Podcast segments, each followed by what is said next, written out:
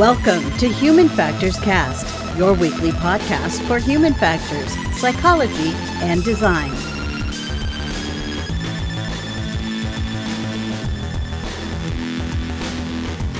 Hey everyone, welcome to another episode of Human Factors Cast. This is episode 202. We're recording this live on April 15th, 2021. Uh, I'm your host, Nick Roome. I'm joined by my good friend and yours, Mr. Blake Arnsdorff. Oh, it's good to be here, Nick. How's everything going, man? Everything's going just great. Um, hey, I got some programming notes and uh, some community updates here before we get into the actual show tonight. I want to go over it. Um, Elise and I have been doing some healthcare symposium coverage this week. Uh, if you're listening on the podcast feed, you will have noticed there's an extra episode in your um, podcatcher this week. We did a preview of what we were hoping to attend this week. We'll be back later this week to do a uh, kind of recap of the event um, tomorrow, uh, which is Friday for anyone who's listening now, and Friday for anyone who's listening later. We've done it, so it might already be in your feed. I don't know, uh, but um, you know, it already may be out there. Speaking of conferences, there's one more conference coming up here that I do want to make sure everyone's aware of. There's uh, the Chartered Institute of uh, Ergonomics and Human Factors. Their conference is next week. It's going to be from April. Uh, what is it? Sixth 19th through the 21st. It's three days. Um, if if anyone who's listening to the show is going to either, please send us a voicemail about your experience. We'd love to hear from you. Uh, you can go to our website, humanfactorscast.media. Click on the microphone at the bottom right of the page, uh, and we'll play it on the show. So it'll be it'll be fun uh, if anyone's listening and it has anyone has gone to either of these events. Please, you know, leave us a voicemail. We'd love to hear from you. Uh, Blake, you've been working on something. You've been cooking something up.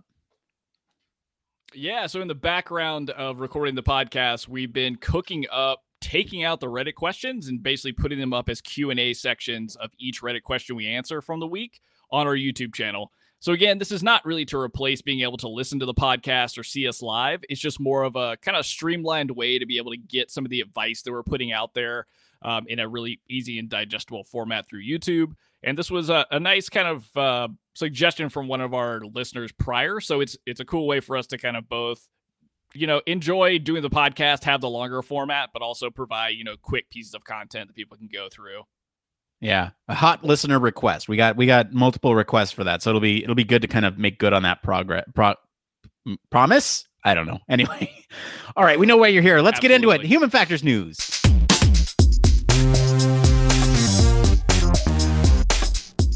Yes, this is the part of the show all about human factors news. This is where we talk about everything related to the field of, you guessed it, human factors. This could be anything uh, robotics, AI, transportation, you name it. As long as it relates to the field of human factors, it is fair game for Blake and I to sit here and BS about. Blake, what do we have up this week? This week, we're like diving deep into BCIs or brain computer interfaces, something we haven't talked about in a, a while, I feel like. But so, in an important step forward to fully implanting intracortical brain computer interface systems, BrainGate researchers have demonstrated the first human use of a wireless transmitter capable of delivering high bandwidth neural signals. So BCIs are an emergency emerging assistive technology enabling people with paralysis to type on computer screens or manipulate robotic prostheses just by thinking about them and moving their own bodies. And for years investigational BCIs have used, been used in clinical trials to require cables and lots of management of cables to be able to reach and sense what your brain is thinking and transmit that to a computer to help you decode it, uh, even you, into an external hard drive. But now, for the first time, BrainGate's clinical trial participants with tetraplegia have demonstrated the use of intracortical wireless BCI uh, with an external wireless transmitter. So the system is capable of transmitting brain signals at single neuronal resolution and with full broadband fidelity without physically tethering the user to a decoding system. And for the study published, uh, the two clinical trial participants with paralysis used the BrainGate system with a wireless transmitter to point and click and type on a standard tablet computer. Study showed that the wireless transmission system uses signals with virtually the same fidelity as wired systems, which is huge, and participants achieved a similar point click accuracy when challenged in their typing speeds. So, Nick, this feels really ironic to me because I was just interacting with somebody else who was asking about the podcast and uh, something that we had done on episode 200 had sparked their interest in motor impediments and how BCIs were connected. And now we have a study that's like kind of taking things away from the research lab in terms of only really focusing on like tethered units and now improving the technology in a research setting. So this is pretty awesome to see um, this far into the future.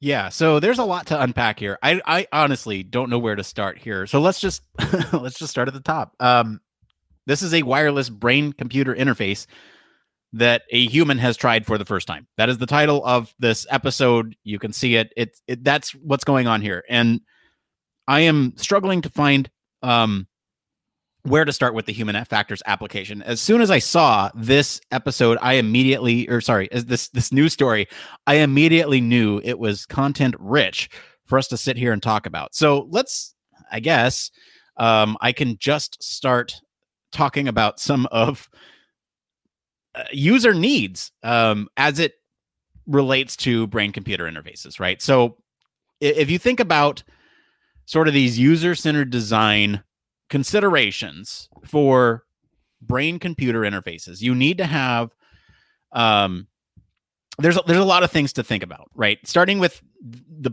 person's well-being um, as they are using a brain computer interface, right? They have they need to be able to ex- uh, it needs to be accessible. They need to be able to um, not trip over themselves with all these wires that a traditional BCI has. Um, you know, they need to think about the space organization, ergonomic assessment of all this stuff. Uh, and there's also things that you have to consider like safety. There's, um, you know, the, being able to use this in a daily life. There's, um, reliability, maintainability, functionality of this thing. Um, basically, there, there's a lot going on with this, uh, and and I'm really struggling at where to start with breaking this all down. Um, I'm just kind of rambling right now. Well, I don't know, Blake. Where do you want to start? So I think one of the coolest places and one that I was concerned from concerned about from like the the end user perspective because like you talked about a big one about this is ergonomic concerns so somebody having to be basically tethered almost in place in some cases as we see as we've seen in the past uh, with the amount of like cords and different things you would have to be hooked up to. But the i was worried with the title that it's it's promoting a high bandwidth right? So what does that really mean? Does that mean you can you can do stuff that in a similar fidelity as you were able to when things were hardwired in and that was really my major concern because it looks like yes they've eliminated some of the the hardwiring aspects of it that would be you know probably a little bit um cumbersome for you to move around if you will if you're if if you're dealing with a prosthesis on top of this or anything like that.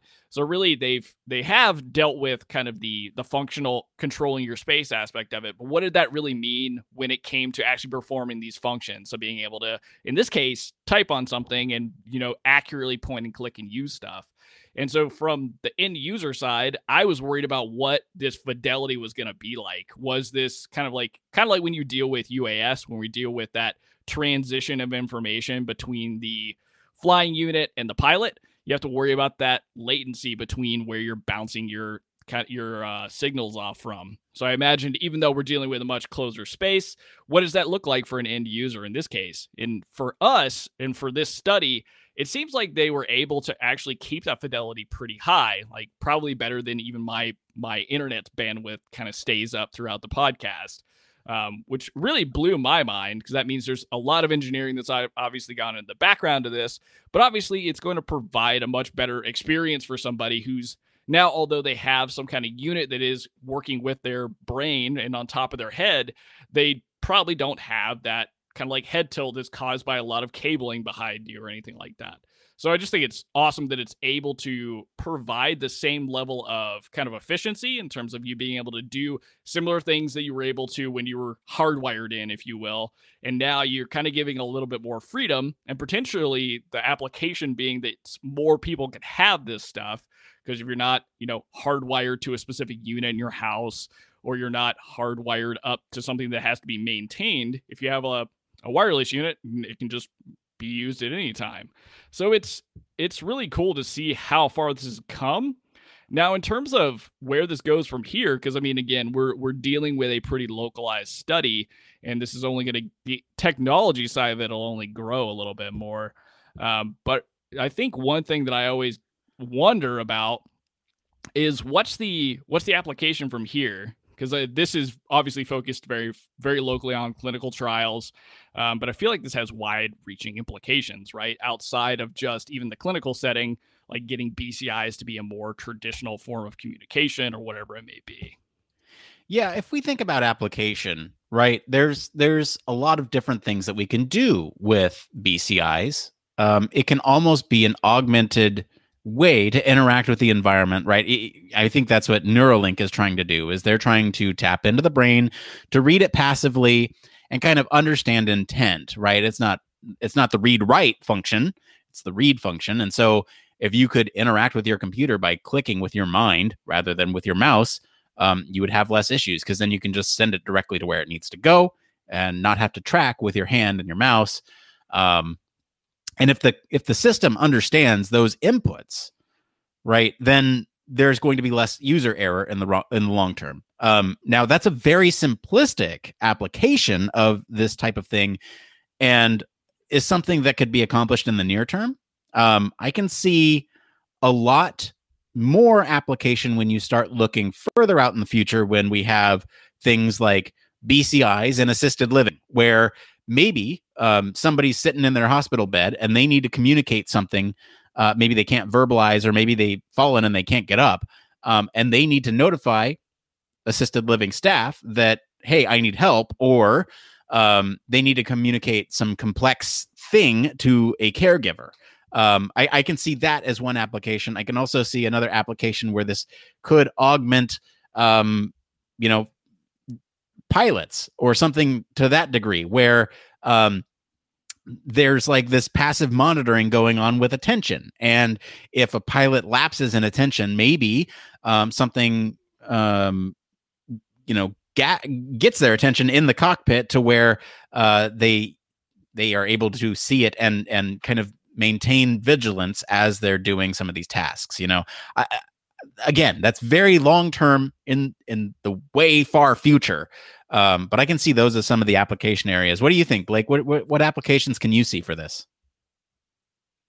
I so I feel like based on what we talked about last week that we we talked a little bit about augmented reality and how do you make it real and how do you start to immerse people inside of it. Well, even if we think about like the VR aspect of things, like what if you were able to like provide through a BCI a much more immersive experience by, you know, basically being able to pass neuronal signals to different parts of your body to help you feel like something was more real.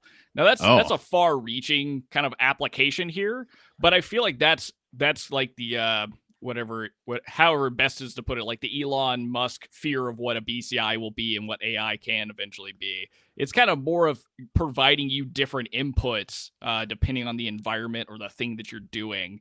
And so I I could see that in the, you know, decades long time of being a true application. Now, I, th- I think the big one that I'm excited about is this integration between, okay, great. Now we're taking BCIs that are wireless and we're able to, uh, you know, be, basically pull in signals from people's brains, transmit them into something that's completely, you know, useful for them, gives them much more mobility. But now let's let's add that to on top of, you know, exoskeletons. He says and that's kind of the connection that I'm really excited about to see because I've seen a lot of like not a lot of it is promo right now, but I've seen a lot of um, I can't remember the company's name, but it's very it's very futuristic looking prosthetics that have a lot of functionality in the, in them, but I know that they're based off of you know very rudimentary programming. Now, if we can implement something like that in combination with a BCI, imagine giving people not only like their ability to communicate, but maybe they have much more mobility than they've ever had or have had in years, especially when since a lot of the target here is an older population. Um, so and and I think some of the research that's done here is actually done with some of the VA hospitals um, in wherever Brown is. So it's that's my kind of like exciting point is because there's a there's a lot of work being done on the neuroergonomic side with prosthetics, and now we're really diving deep into the application of a BCI. Yeah, I think that's great. I, I, love that your mind immediately went to the read write function because I'm still stuck in read, right? I, my applications were both read, and you went straight to read write. You were like, well, how can we write to the brain to make something feel more real or to um, you know provide that feedback? Like if you were in a if you were in an assistive um, prosthetic or if you had an assisted prosthetic or uh, an exoskeleton and you needed feedback from those devices you could wire that straight up to the brain um, i love that application so let's talk i want to talk again about the human factors bits of this right and and what this wireless solution really solves and and why it's such a big deal um, so i think of two things when i think of uh, the user, right? I think immediately of like user comfort with a device because that's very important. And then not only the physical comfort of having something hooked into your brain, but also the mental comfort of having it there as well, right? So you're thinking about, um, you know, how easy is it for this device to read your intent? Um, what is the the user's kind of mindset here? Um, and and sort of what can they what do the users focus on as they're using this device are they focused on the actual interaction itself or are they focused on this thing that is kind of behind them right it, i guess the question is does this solve that problem i don't know but i think it goes a long way where you don't have the the less invasive something feels where you know now you don't have all these wires and tubes hooked up to somebody now it's completely wireless there's going to be less resistance to feeling uncomfortable. You're you're going to feel less uncomfortable. I you get my point here.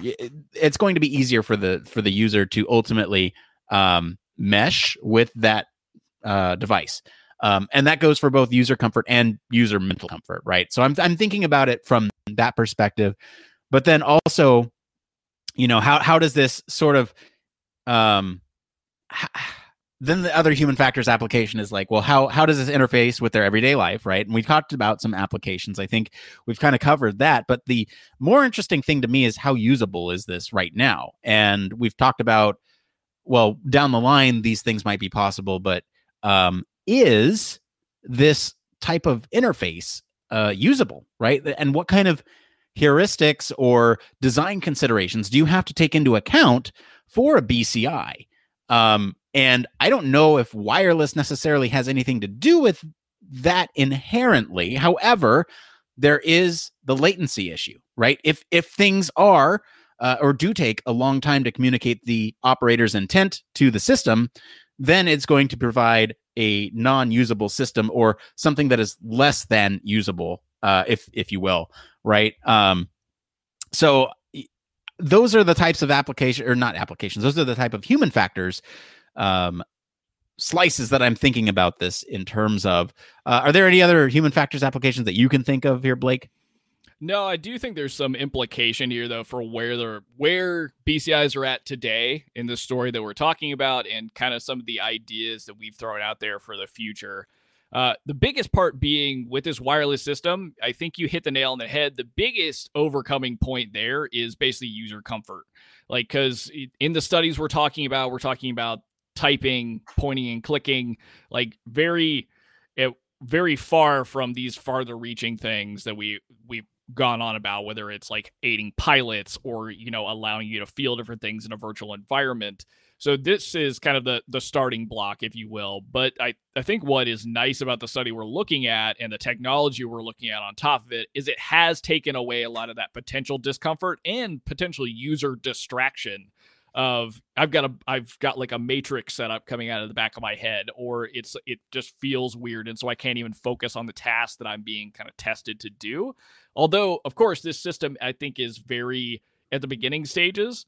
Um it it probably still would take a lot of getting used to because if for those that are not watching or haven't read the article like it basically puts two a transistor and a receiver on your head now they're not not as insane sounding as that is, but they're they're pretty big chunks of you know plastic that are kind of screwed onto a transistor.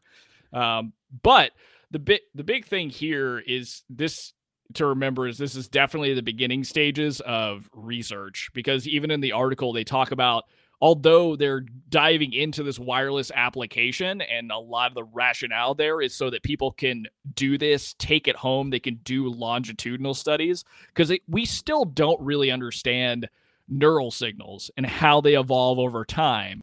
Um, so really we have to continue almost taking this first step, getting the technology to a place where you can take it home, you can have it at home, we and people in labs or in different companies can analyze what the signals are actually doing to help you kind of create something more utilitarian or do something like almost be life alert but through your brain like you had mentioned nick.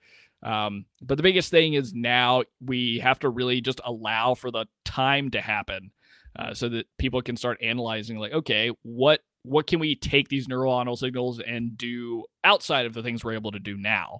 Um, and what does that really look like yeah. One last application that i can think of or human factors application here is is kind of the safety aspect of this right? Um, and and we've kind of mentioned you know obviously this the story is is uh being disconnected from tubes and wires to your to your face. Um and so like when you when you think about safety there's there's a couple things going on here right? There's obviously safety issues going on with uh the BCI itself right? Do, is it going to hurt the operator um because it is wired into a very sensitive part of the body? Um so there's that to deal with but but the more obvious thing i think to me is the sort of like osha side of things right? Is this going to be um w- without wires, you are less likely to accidentally hurt yourself by running to the end of the tether. Um, you are also, I mean, that won't even happen, right? Uh, your your input just won't get read by the distance if it's too great. Um, and then there's also, you know, the the you won't trip over it, any of that stuff, um, and it will help with uh, some of the physical side of things. I don't know how much wireless will will uh, sort of impact some of the other safety considerations like errors and unintentional mistakes, uh, poor judgment, decision making, that type of thing, disregard for procedures, you know, that type of stuff. I don't know how much it'll impact that type of thing, but at least the physical safety, I can definitely see a huge uh, benefit to being wireless, right? Absolutely, yeah. The part of this study that's kind of it's so the study itself is remarkable, right? Because we're talking again about BCIs being wireless, allowing you to basically translate neuronal signals to doing actions. Uh, but because of COVID 19, the continued studies on these kind of things were going to be zero. But because people were able actually actually able to do this wireless technology and use it, um, basically the way that it happened is they trained caregivers over you know internet calls to be able to help their the person who had the BCI actually transmit data from home. So a lot of this stuff was done inside of the home. So the the safety aspect that I was considering is like, okay, what does this look like outside of the lab? Or what does it look like when you're at home by yourself or you know a caregiver's around? Because there's that extra training aspect now of potentially you have, you know, nurses who visit homes or anybody that works in a nursing home potentially a bci has become a bigger thing in the next however long that kind of adds a different skill set. Now you're interfacing with a different type of technology that has potentially a pretty intense impact if things go wrong or things are not working correctly.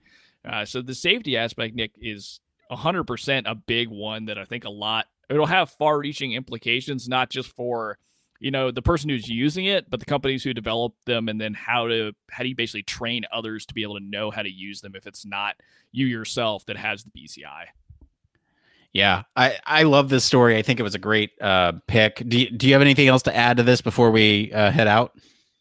No this is just awesome. Brown's doing some cool work with basically neuroscience plus everything else we have to deal with in terms of security safety end user experience. It's just a really cool story yeah, thank you to our patrons this week for selecting the topic, and thank to thank you to our friends over at Brown University for our news stories this week.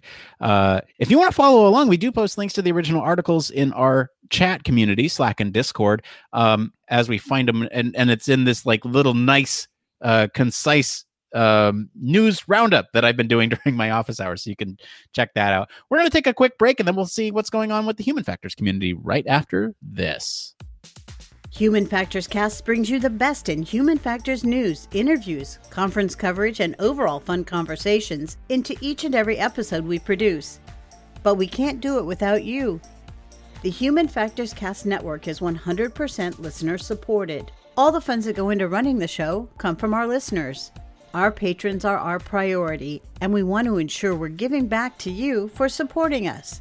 Pledges start at just $1 per month and include rewards like access to our weekly Q&As with the hosts, personalized professional reviews, and Human Factors Minute, a Patreon-only weekly podcast where the hosts break down unique, obscure, and interesting human factors topics in just 1 minute. Patreon rewards are always evolving, so stop by patreon.com slash humanfactorscast to see what support level may be right for you. Thank you, and remember, it depends.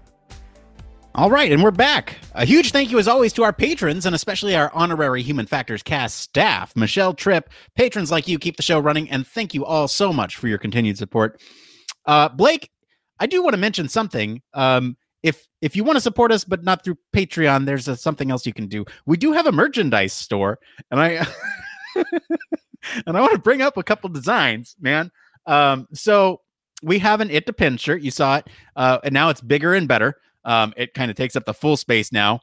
I think I was the only one that bought the smaller font, so no one missed out on that. Uh, I'm really proud of this next one, man. So we have a uh, a, joke, I guess, internally about this one star review that we got, where this person said "like so, like you like and like so" as the title of the review, um, and they referred to us as sophomoric bros and uh, us representing human factors in a profession is truly terrifying. So we have actually turned that review into a shirt, um, and we're gonna own it. We, we love that review. It's our best review out there. So it's funny to think about, like, especially since that came up after episode 200. It's like we're still doing this 200 episodes later, and we stay even after that really rough one star review. Yeah, uh, I'll I never forget. I'll never forget the day you sent that to me in a text as well. I thought I thought I was gonna die laughing because their shit was yeah. just so tough to read. it was it was uh it was back in 2019 so uh you know but it's something that we have always kind of joked about internally we also have um, a couple other designs up there so please go check out the store if you want to support the show without actually you know it, there's more than just the stuff that we talked about here. So go check it out. We're always throwing new designs up there. Um, so why don't we go ahead and switch gears and get into this next part of the show we like to call It came from It came from It came from Reddit. Yes, this is the part of the show. Well, actually, hold on. Not just Reddit this week. Uh, we got stuff from all over. Uh, this is the part of the show where we search all over the internet to bring you topics the community is talking about. So um, we actually do have uh, one of our patrons has submitted a question for us. Uh, this is from Michelle Tripp, our honorary Human Factors Cast staff. She writes, "Hi all, I have a question for you. I've been interested in evaluating the user experience of places like malls, airports, train stations, bus stations, etc. I've been researching different human factors engineering tools and principles that I can use to create a heuristic evaluation report for each place I visit. Most of the principles I've seen researching are about digital and physical products, but are there any principles that are specifically for spaces and places? So we're talking about like heuristics for spaces and places. Uh, Blake, do you know of any heuristics for spaces and places? So funny enough, Nick brought this up earlier on, and I do not. I am not big on physical design, although that may change here in the future. But one thing that I did find is a CHI paper that actually goes over developing and taking HCI principles, so stuff that you would typically see in those digital spaces, and applying it to a physical space and doing and creating social interaction. And in some of those places that you're mentioning, this framework might be helpful to go over and just read their thoughts on translating some of the you know best practices from what you may know is usability heuristics or stuff that you would know is HCI guidelines and translating that into physical products. Um, but I don't know like great standards or specifics for this kind of stuff. And I'm quite interested in what Nick has to follow up with this stuff for. But Nick, so what do you really have that is good for trying to tackle some of these problems or understand a physical space? Okay, I have two answers. Uh, one is not really an answer to the heuristics question. One is an answer to that question. So what I have is there's um, I, I would imagine a good starting point for spaces and places is to take a look at standards. Uh, these are not heuristics in the sense that there are very specific standards that a lot of places have to adhere to, especially when it comes to something like OSHA, right? I mean, if you if you look at the OSHA regulations uh, for spaces, they're they're they cover everything from like walking and working surfaces to exit routes, um, powered platforms, man lifts, occupational health and environmental control, hazardous materials, personal protective equipment, fire protection, materials handling and storage. There's a lot of stuff that goes into these standards. How do you condense that down into heuristics? I don't know. I'm sure somebody has done it, but the the second answer I have is sort of the um, principles of universal design, and these are almost like system or space or place agnostic. Um, if you think about what makes something usable, you have equitable use, flexibility in use, simple and intuitive use, perceptible information, tolerance for error, low physical effort, size and space for approach and use. So those are the seven principles of universal design. Um, and if you think about those heuristics as it relates to spaces and places, that might be a good place to start. Um, I know it's not quite the answer you were looking for, but I think um, you know there there's a lot there that you can dig into. Um, there's a resource that I have from uh, I think it's UX uh, Matters, so I'll post that in the show description below. I'll also post that uh, OSHA standard I mentioned as well for anyone who's interested in these types of things. Um, but you know, I mean, thinking about that universal heuristic or that universal design heuristics, right? You can think about equitable use in the sense of user control and freedom, aesthetic, minimalistic design, and how those apply to the physical environment as well, right? There's a lot of those, there's a lot of the usability heuristics that actually might matter from the perspective of spaces and places. Now, I will say there's there's a lot of good information here. Maybe not all of them map to the to the physical space, but there is a good chance that most of them will. All right. Is there anything else you want to add to that, Blake? I don't, Nick. I'm really stoked to check out these universal principles, though, because that's not something I'm super familiar with or have heard of. And I hope that uh, that this is actually useful to our Patreon who asked the questions. And I would love to know how they plan to apply it um, or what they uncover as they go through the journey of understanding physical space design. Yeah, we'll have to follow up for sure. Um, all right, we have two more. Why don't we do this next one here? So this one is um, how to remain connected with a mentor. Uh, Blake, you're you're a mentor yourself. I would love to hear your perspective on this. This is from the real Izzy on the user experience subreddit. Uh, I have I contacted a mentor several months ago to have a quick meeting and ask about their advice. I really liked their expertise and personality, it is awkward to ask them, Can you be my mentor? So I just asked after the call if I can contact them for future advice, and they agreed. I messaged them a few times about my portfolio, but that's it. I'm at an early stage of my career and at a new country by myself and need some mentorship and advice. I don't know how to stay connected and develop a mentorship connection. Would it be better to ask them to have a monthly call? Blake, how would you handle this uh, situation, both from the person who wants the mentor and from the mentor perspective. Yeah, so I this came into my inbox the other day and I I thought a lot about it. So I I don't know, hopefully this is helpful. The biggest thing that I'm seeing here is it just might be that you weren't clear enough up front with this particular mentor if you will that that's what you're looking for. It sounds like although it's a it's an awkward conversation to have, I think it's better to have it than not to set expectations of what you're looking for from a specific relationship here. Because uh, it sounds like you talked to them one time that you had mentioned that you would follow up with them about like portfolio feedback or if that was okay. And most people will often say yes, and they genuinely meet it. But like most people right now who are at a senior or mid to senior level in UX, they do have a lot that may be going on, whether it's work, extra mentorship they're doing with other people, both inside a company and on their own free time. So people unfortunately just get busy and it's hard to stay on top of all of your obligations as well as like keep in contact with everyone. So for from this person's perspective, I would say the best thing you can do is look for and be kind of upfront with somebody about this is really what you're looking for. I'm looking for mentorship throughout my career. I don't really want this to be like a once once every once and again thing. I would rather do like either something monthly or something every couple of weeks uh, to either talk about my portfolio, stuff going on at work, advice, that kind of stuff. So that way you're setting the stage. Also, and I'm not going to plug any of the stuff that I do because I don't I don't feel like that's right here, but there are a lot of services, both paid and free, that offer you an ability to find mentorship in user experience design, especially. Um, I wish I could remember this guy's name. The last kind of thing from the mentor mentee perspective, there is a really cool uh, user experience designer and very like guy that's worked at I think it's Instagram and Microsoft, and he now works as a senior designer at Facebook. There is a lot of stuff that he puts out on his LinkedIn for free that I will find and put in our show notes.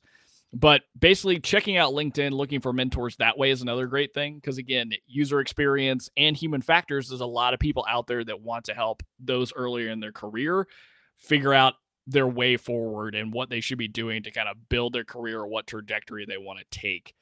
Um, so I think that handles it from the mentee side. Nick, do you have anything that you wanted to touch on there? Yeah. So I'm thinking about this from the perspective of the person writing this post. Let's start there, right? So the the um the question is how do I get back in this person's uh on this person's radar, right? I think the strategy here is to reach out and say something along the lines of, "Hey, I really appreciated the feedback that you gave me. Um, I would really like it if you know we could meet a little bit more regularly uh, and honestly, just explain what you just posted here in in this subreddit, right? Like, I'm in a new country. I'm I'm by myself. I need some mentorship and advice. Um, and I really liked what you know we talked about last time. Is there any way that you can spare a little time for me each month to chat through some of the stuff I'm working on? Um, and I think that would be the approach, right? I think honesty is key there uh, because people are humans and they can see when another human needs help um, unless you're heartless, then in that case, it's not going to be a good time. And it's almost a benefit for you if they say no to that, because then you know it's not meant to be. The only thing you have to lose is uh, I wouldn't even say it's a burnt bridge between this person, but you have more information on this person if they say no. Um, if they say yes, you have everything to gain. So, yes, I would just reach back out to them and say, absolutely. Now, when it comes to that mentor's perspective, if I was um, going along and I had somebody reach out to me once uh, and you know they they weren't quite clear about their intentions, that's like no big deal for for somebody like me. You know, it's like, oh, they they actually did want more mentorship. That's fine, but you know, again, Blake and I are a little different in that regard. We we really like that aspect of it, and so um, you know, from my perspective, if somebody were to come up to me and say, "Hey, you know what? Like, I really appreciated the conversation we had. Would you mind chatting with me some other time?" I'd absolutely make the time to do that. Um, I think uh, from a mentor perspective, it's kind of dumb to not do that because you are making a connection that could someday uh, be valuable to you. And you know, if you think about it from that perspective, um, and if if you're a robot and don't think about humans having needs, then that's another perspective that you can think about and have it be meaningful to you in some capacity. But you should think about them as a human and that they are uh, in need and that you at some point were early in your career and got advice from somebody else. So that's where I'm coming from. Anything else, got Blake? no, I think that covers it. All right. Uh, we have one more here. Um, this one's going to be fun. Is my manager that horrible? This is from Susie XO on the user experience subreddit again. I recently started a new job as a UX or UI designer, um, and it, am not sure if I'm overreacting because I'm not interested in the industry or if my manager is really horrible. I'm the only designer on the team, and my manager assigns me tasks. I'm an organized person, so I need to know what I'll be working on for the week in advance.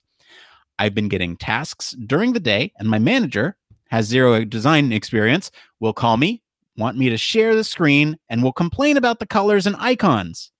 She recently wanted me to make changes on the project while we're on the call, and she sees me making the changes. There is no user testing in the process.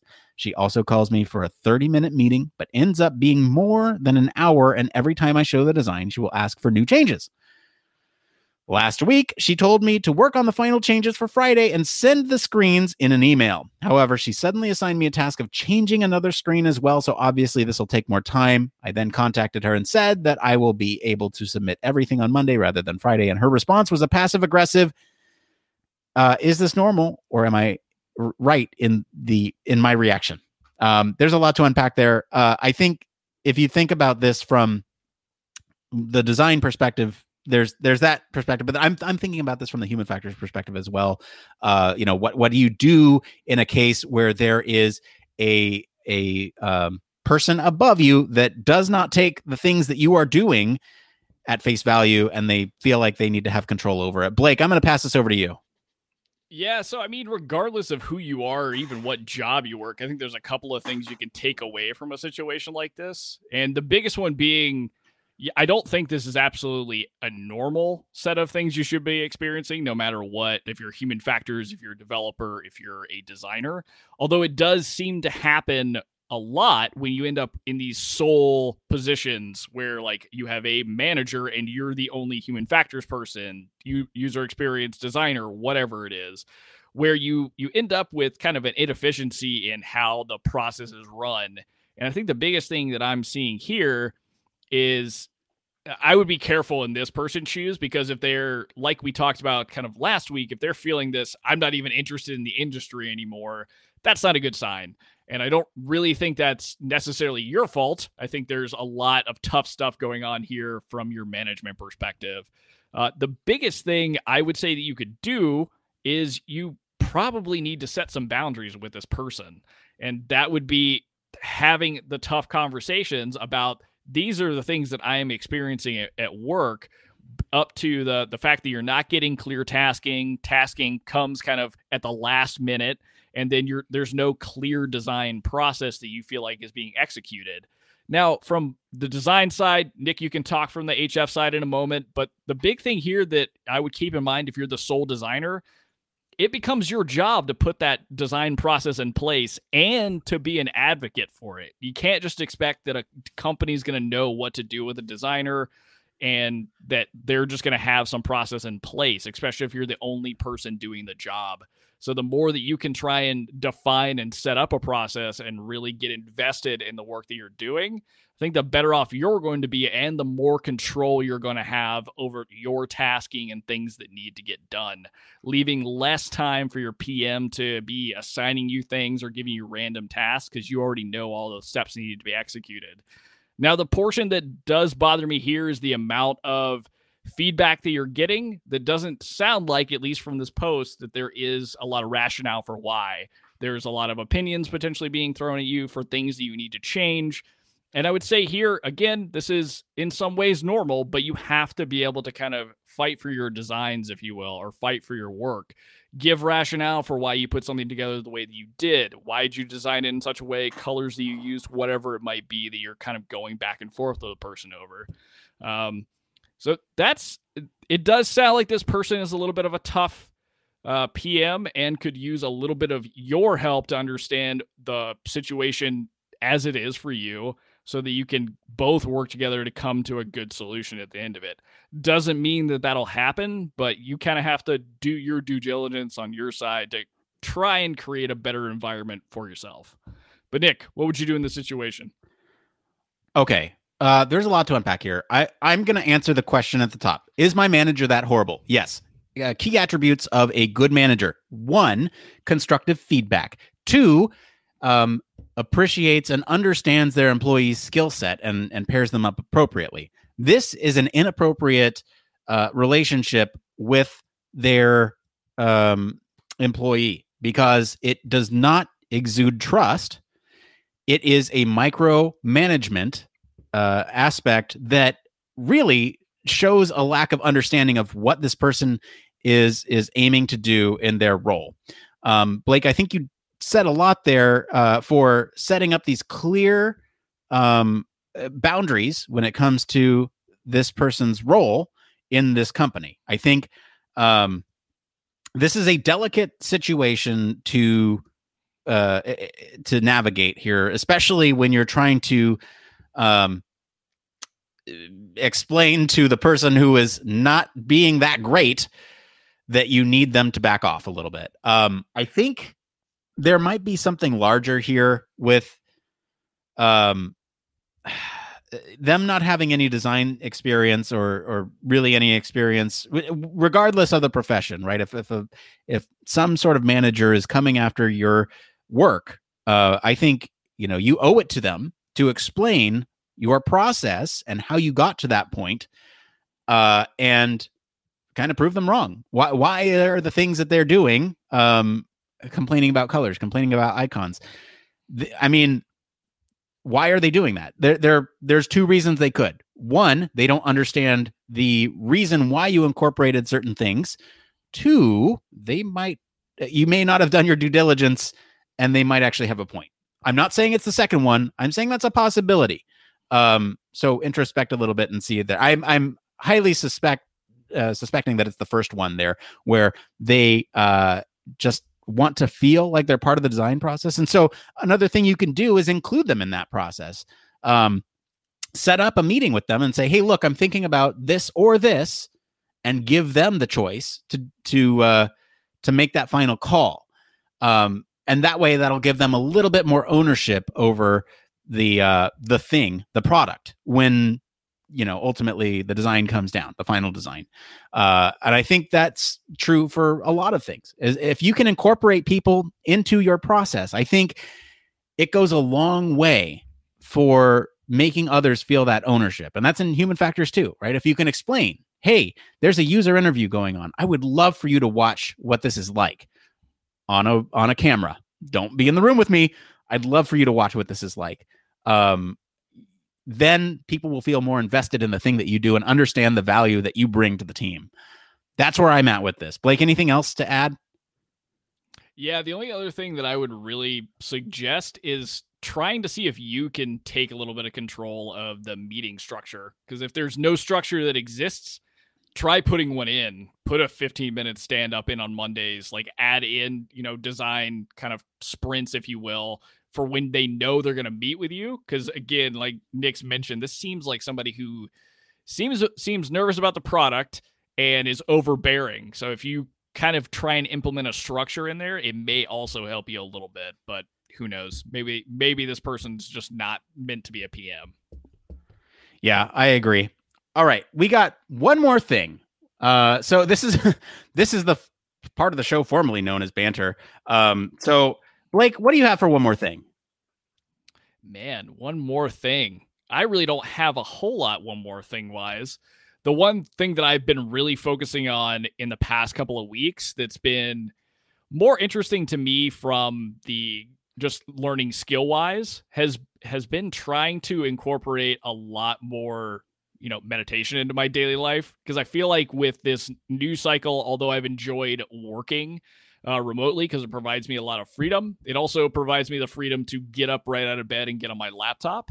And so building in these kind of like times of either meditation or staying away from technology for specific hours of the day has been super beneficial just to my mental mental health and how I'm approaching any kind of situation, whether it's at work, if it's playing guitar, if it's interacting with my dog, girlfriend. So it's been a, a fun practice to kind of get back into, as well as kind of like limiting when I can touch my phone in the morning, like an hour and a half after I get up, or can't touch it an hour and a half before I go back to bed. Uh, but yeah, so that's something I've been experimenting, sticking back into my life, and it's been a been a fun time for sure. Feeling a lot more energized. How about you, man? What's been going on? Good. I'm glad you're finding time for yourself. Um, so I have also been trying to find time for myself in a in a different way. Um, my child is at the age where he loves uh listening to the same us read the same book over and over and over again to the point where he will sure. get frustrated with us if we do not read it. Um, Now, here's a little parenting hack for anyone. I, I thought about this because I was like, man, if only I could just record. Oh, wait, I can record it. So I recorded these, and maybe we'll put this in the post show. but I recorded a book for I, several books for my son. So whenever he comes up to me and says, "Hey, read this book," I can actually just pull out my phone and play it. Uh, it's kind of hysterical, and so um, you know, it's it's uh it, I don't do it all the time, but when man, when he just wants to read the same book over and over and over again, I'll usually read it the first time and then just kind of hit play. But you know, I went all out. I did all the voices, the Elmo, the Grover, the uh, Cookie Monster. I did all of them. Um, so like, it's good stuff. If you're listening, you check out the post show. Excellent. Now that's that's a funny one, man. So does he get the same kind of gratification from hearing the story recorded versus you doing it live? I mean, he he's uh what's the word i'm looking for? He's advanced enough to understand that um there's a certain pace to books and he will try to keep pace with the recording which is really interesting to watch because it doesn't always line up but he knows roughly based on where you're at in the story where it should be. And so it's it's uh it satisfies the need. Um if he hears me reading the thing on the recording with all the voices and everything uh he understands that it's me reading not live but he can follow along with it and uh, understand where we're at in in the book. Um, so yeah, that's that's my one more thing. that's pretty cool, man. Nice one. All right, well, that's going to be it for today, everyone. Let us know what you guys think of the news story this week. You can hang out with us on our Slack or Discord, or get to us on any of our social channels. You can visit our official website, humanfactorscast.media and sign up for our newsletter to stay up to date with all the latest Human Factors news. If you like what you hear, you want to support the show, there's a couple things you can do. One, it's completely free for you. You can leave us a five star review on your podcast medium of choice. If your podcast medium of choice doesn't do it, just leave it on our website. Uh, two, you can tell your friends about us. That really helps the show grow. Um, you know, having other people tell people that this show is good uh, does something. I don't know. Three, if you're financially able, consider supporting us on Patreon uh, you know, that's all I'm going to say about that. And as always, links to all of our socials and our website is in the description of this episode. I want to thank Mr. Blake Arnsdorff for hanging out on our show today. Where can our listeners go and find you if they want to talk about brain computer interfaces? Y'all, you can come and hang out with me every Sunday at 9:30 PST at twitch.tv slash human factors cast. That's uh, a good place to ask me any questions that you had from the show about UX, about human factors, whatever it may be. But if you want to get in touch with me and just shoot me an email or leave me a comment or a DM, DM, you can find me at Don't Panic UX. As for me, I've been your host, Nick Roome. You can find me across social media at Nick underscore Roome. Thanks again for tuning into Human Factors Cast. Until next time, it depends. It depends.